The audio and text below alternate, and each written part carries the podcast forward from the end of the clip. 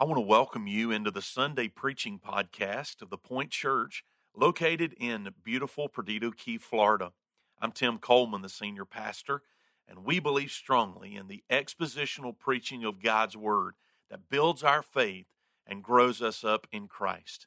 I'm glad you're either downloading the sermon or listening live to our service, and I pray that this message is a help to you on your journey of faith. Now, join me as we get to the point. Psalms for the season. On Easter Sunday, we looked at Psalm 16. It talks about the resurrection of Jesus Christ. Last Sunday, Psalm 1. Today, we find ourselves in a psalm in which 19th century preacher J.J. Stewart Perowne said that he observed there is no psalm in which the absence of doubt, misgivings, fear, and anxiety is so remarkable. Alexander Maclaren said that this psalm has dried many a tears and has provided the mold into which many hearts have poured their peaceful faith. Charles Haddon Spurgeon said that the pearl of all the Psalms is found in Psalm 23. If I were to ask you today, what's your favorite psalm? Or what's the most famous psalm? I think most of us would say the 23rd Psalm. It's a psalm, a psalter, a, a song about confidence and trust in the Lord. I pray in these next few minutes that your confidence and your trust in the Lord will only increase. Let's read it together. Psalm 23. Today, I'm reading from the New King James Version. The Lord is my shepherd. I shall not want.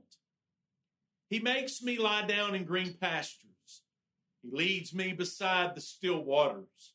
He restores my soul. He leads me in the paths of righteousness for his name's sake.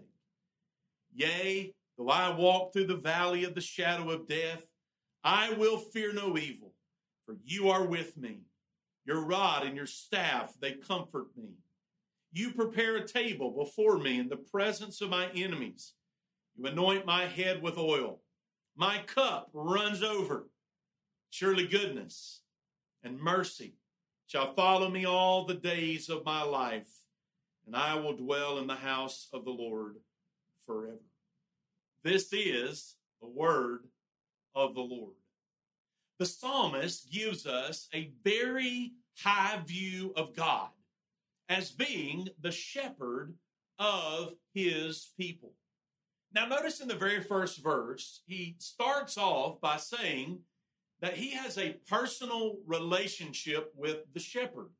The Lord is my shepherd, not a shepherd that's off in the distance, someone that's hard to get to know, but rather a shepherd that the psalmist has a personal, intimate relationship with.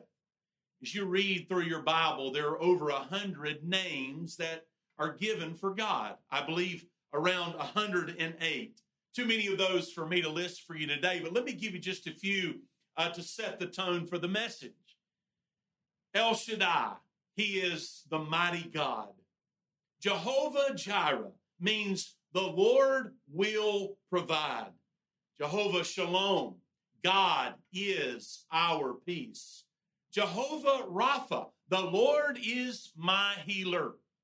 Jehovah Ra'ah, the Lord is my shepherd.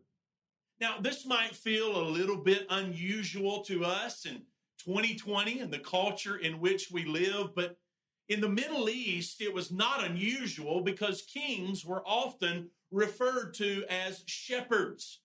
They had the job of overseeing, of taking care of their flock, their kingdom, their nation.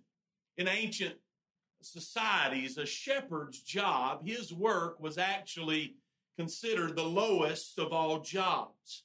When you use that word and, and you said that someone was a shepherd, it truly meant that they were a servant. It, it was not a job that everybody wanted. As a matter of fact, typically in a family, if a shepherd was needed to oversee the flock or the herd of the family, it would go to the youngest son in the family. Now, up to this point, I've not addressed who is the psalmist of Psalm 23.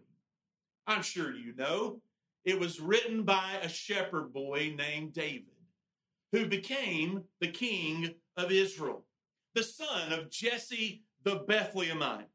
Just a few weeks ago at the first of March, Misty and I, we were actually in the city of David, and we stood at the tomb of King David, a man whose love, revered, a mighty king, not a perfect man uh, by any stretch of the imagination, but David was a great king whose life and story begins in the Bible as a young man. He's out in the field. He's the shepherd boy for his family.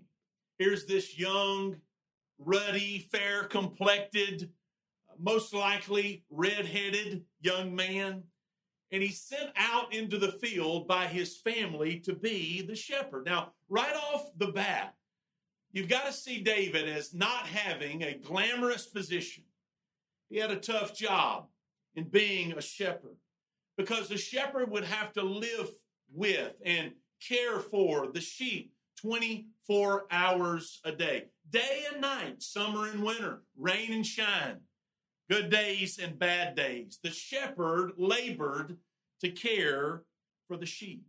Now, for just a second, I, I want you to think about David and his life as a shepherd boy, becoming a king, now him calling God, Jehovah Yahweh, his shepherd. I want you to think about it. What juncture in David's life did he sit down and write the 23rd Psalm? Most scholars say it was not when he was a young man working for his father. Uh, it was not, most likely, when he was the king and when he was in the prime of his life. Most scholars say that David wrote this psalm in the latter years or days of his life. I've often heard it said that many times a man's last words are often his best words. He has a lifetime, a body of work, if you will, in his relationship with God, the highs and the lows, the failures, the disappointments, the victories. Now he looks back over his life and his relationship with God. And of all the names that he could have called God in Psalm 23, he chooses this word, shepherd. You know why, friends? Because he knew that God had been with him day and night, moment by moment, in the hills and the valleys, in the storms, in the peaceful times, in the hard times. David looks back over his life and he says, It is clear to me the Lord is my shepherd. Let me say, in order for any of us today to declare that the Lord is our shepherd, I believe it's necessary that we admit, realize, and understand that we are sheep. Let me tell you about sheep. Sheep are helpless, they're weak, they're fearful. Quite frankly, they're not very smart animals. Someone said he cannot know that God is his shepherd unless he feels in himself that he has the nature of a sheep. Friend, do you know? You know today that you are weak and helpless and that you have the nature of a sheep, which means that you need a shepherd. Before you can have a shepherd, you've got to admit it. You've got to admit your need for God. That is square one in saying, The Lord is my shepherd. Now, I'm going to circle back to that in just a moment uh, at the end of the message, but David begins by saying, The Lord is my shepherd. What else does he say about the shepherd? Well, at the end of verse 1 through verse 3, he says, The great shepherd meets my needs. The end of verse 1, he says, I lack nothing. I shall not want. God meets my needs. Friends, I remind you that Scripture promises us that as children of God, that our God will supply all of our needs according to his riches in glory. As David moves on into verse number two, he's pondering about sheep and, and comparing himself to being a sheep. And he talks about what the sheep need. The sheep need food. And so, what does God, the great shepherd, do? He leads them, he leads us into green pastures. Since the sheep need food, you know what the shepherd is always doing? He's always in his mind thinking about how he can sustain the flock and how he can get them to what they need. Friends, that reminds me today that our God provides. Our God always provides. You know why? Because He is a great shepherd. The sheep need rest. David says He leads them beside still waters. Those still waters there uh, represent refreshing and, and peace and rest. Some of you maybe have read the book by Phillip Keller uh, entitled A Shepherd's Look at Psalm 23. Keller was a shepherd himself, and so he had a front row seat uh, to being that shepherd that was always looking out for the flock. And he noted in his book that when the sheep need rest, there's four important factors. There's an environment that has to be created in order for the sheep to actually rest. He says, first of all, the sheep need to be free from all fear. They can't rest if they find themselves in a fearful situation. Uh, second, they need to be free from friction. Sometimes in the flock and in the herd, you've got uh, a behavior, if you will, uh, personalities, if that's a good word. And so the sheep won't rest if there's some kind of conflict going on in the flock. The third thing he said is they cannot rest in the presence of pests. When there's flies and, and bugs, they cannot relax. They will not lie down and go to sleep. Finally, Keller said that the sheep cannot rest if in their mind they do not feel close to food or if they find themselves to be hungry. So let's just think about those for a minute and let me ask you the question What's on your list today? What's on your list? What's keeping you from resting in the Lord? What's keeping you from resting in your shepherd? You know, at a time like this, in the middle of our pandemic that we find ourselves in, that pandemic and all the things that that we find are going with it, the unknowns, all of those things are just coming alongside the things that we already have in the normal course of life that cause us to be restless, to be unsettled. I guarantee I'm speaking to somebody today who's not been getting some good rest in the last few days because you've got a list just like Keller does the great shepherd leads us into rest. What else do sheep need? Sheep need restoration. You know what they often do? They often wander away from the flock and the herd. And and David says in verse number 3, he restores my soul. That means that word there restores means to refresh or or to renew. And the spiritual overtone there is that is that sheep, God's sheep, need this constant refreshing, this constant renewal. It's also a word of repentance. That when we repent, when we get things right with our great shepherd, it is certainly refreshing. When we drift from the fold, when we drift from the Lord, isn't it a good thing to know that our great shepherd welcomes us back into the fold when we repent and we are renewed by his grace. You know what else sheep need? Sheep need guidance. They need to be led. They need for somebody to tell them which way to go. David says that our God leads us in the paths of righteousness for his name's sake. God leads us in the way that we should go. If you were to go to Israel right now with me, I could take you to several locations and point at the hills and the mountains and the valleys. And I could say, Look over there. Do you see those paths?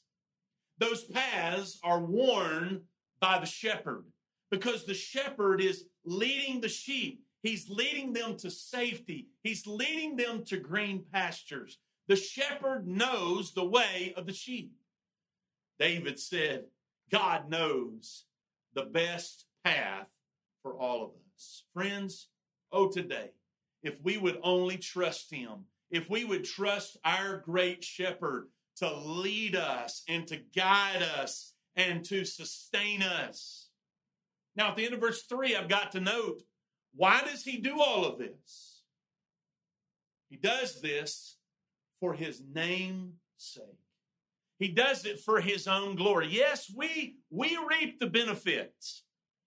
Friends, our shepherd, it's really not about you and it's not about me, it's all about him. God gets all the glory. We move into verse 4, and David says about our shepherd that the shepherd is with us when we're going through the hard times. I, I think that's why Maclaren said that this psalm has dried many a tear.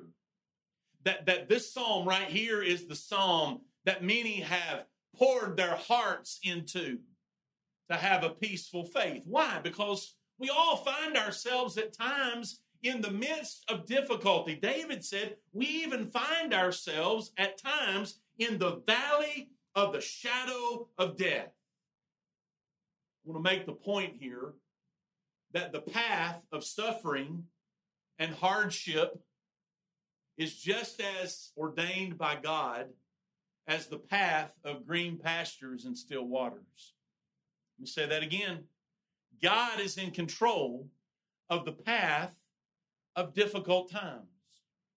But yet we know that even through that valley, God is with us. Now, when you read through the Old Testament, do a word study on the valley of death, you'll find that it's used over 20 times in the Old Testament. And in its context, it is primarily talking about death. But here it seems that David is using it in the context of trouble and crisis. I'll never forget on one of my journeys to Israel, we went uh, out into a kind of a remote area with some higher mountains and some deep valleys. I found out later that I was in the area of the Wadi Kelt. You can look that up. It's an area between Jerusalem and Jericho. Its name means the Valley of the Shadow. It's a very steep uh, mountainous range down into a, a valley that it is said that the sun does not touch the floor of that valley. But that valley was the best way for the shepherds to take the sheep from the Jordan River Valley to the hills of Judea for the times of grazing. It's a rough and a, a rugged terrain. It's even said this was an area of thieves and robbers in this valley. I would say to you, whether we're talking about dying or death, or we're talking about hardship in verse number four, I remind you today that God is with us. Friends, in our hard times, in our difficult times, you know, not, not just this COVID situation, not, not just this pandemic, but in health issues and family issues, for some of us, it's employment issues. For some of it, it's a some of us, it's a struggle just in our daily walk with the Lord. That's why he said at the end of verse number four that, that God is with us. His rod and his staff, they comfort me. Remember that rod and that staff was there to guide and to, to rescue or to bring back into the fold. Quite honestly, sometimes it was there for correction. But when the shepherd corrects, he's trying to bring us back in close to himself. Why? Because the shepherd wants to have a personal relationship with the sheep. Let me move on real quickly and finish in verses 5 and 6. Good news. David reminds us that the shepherd will never leave the sheep. He never leave, he doesn't take a break. He doesn't walk off and leave the flock. He stays with them all of the time. It's interesting, though, in verses 5 and 6 that the psalmist seems to pivot a little bit from the imagery of a shepherd to now being a host at the banquet table, the host of a banquet that never ends. Now, hear me. This section is, is not just about the provision of food. In verse 5, as he prepares a table for me in the presence of mine enemies, refreshing me with the anointment with oil, the picture of the cup of blessings and abundance. Remember in the Old Testament world that eating and drinking at someone else's table was actually a, a symbol of a deep bond or a, a mutual relationship and friendship. You may remember back in Exodus chapter 24, verses 8 through 12, it says that when the elders of Israel beheld God, they sat down and ate and drank. What happened in the New Testament? At the Last Supper, when Jesus announced, This cup is the new covenant in my blood. This new covenant was established with the disciples while they were eating at a table. Now, please hear me. Verse 5 David is not giving the picture of stopping by the king's palace and having a really good meal, a one time event, and then moving on. No, this is a feast with the great shepherd that lasts forever. I remind you again, it's all about relationship. Forever. Nothing, nothing will ever separate us from the love of God. As a child of God, I will never be uninvited to come and to sit at the table. Now, let me close. How does one sit at the table? How can one say, The Lord is my shepherd? I'm so glad that you asked the New Testament, our Lord and Savior Jesus Christ in his earthly ministry.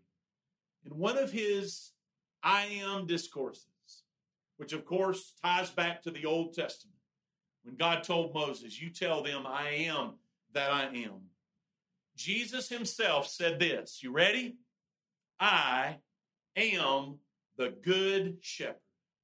The good shepherd gives his life for the sheep.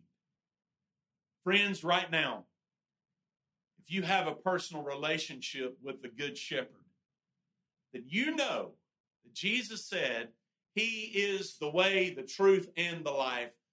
No man will go to the Father. Let's tie that into Psalm 23. No man will sit at the table of the feast or the banquet in heaven unless he goes through Jesus Christ. I want to ask you today has there been a time in your life where you have repented of your sins and believed on the Lord Jesus Christ? I'm not asking you today if you've joined the church, if you've been baptized, if you've said catechisms.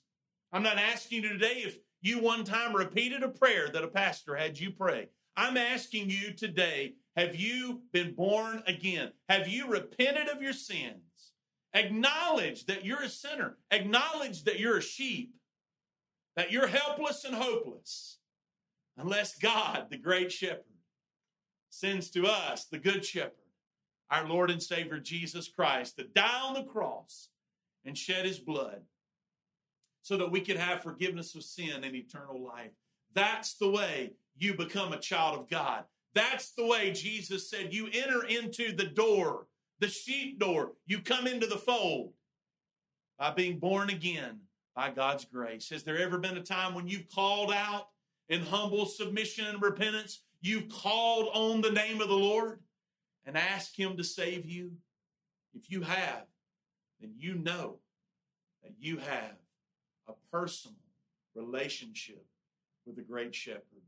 And you know what? Until you die, or until the Lord calls us home, Jesus returns, we can all say together in verse 6 Surely goodness and mercy will follow me, be with me all the days of my life until I breathe my last breath. And when I breathe my last breath here on this earth, I'm going to dwell in the house of the Lord, not for a two week vacation, not for a few months. I'm going to be with the great shepherd forever, for all eternity. Do you know him today? Can you say he's your shepherd? My, oh my, what a psalm this is. I don't know if I've done it justice today, but I hope I've I hope that I've just whet your appetite to dig into this psalm and to realize the blessings of knowing the great shepherd. God, we thank you for this psalm. We thank you for the beauty of it. Thank you that David sat down and wrote it in the latter years of his life. Oh, how it's ministered to my soul in times of sadness and bereavement, in times of difficulties, in times of loneliness, in times of turmoil. How many times have we opened it up and read Psalm 23 and it's dried our tears and lifted our spirits? God, I pray for every person listening right now. That's what's happened today in these few moments. God, if there's someone that doesn't know Jesus as the Good Shepherd, I pray that today they'll be saved by your grace, born again, born from above. For Christians today who are struggling alone, God, give us comfort and strength and grace and mercy that we need today to carry on, knowing that we're going to dwell in the house of the Lord forever. I pray this in Jesus' name.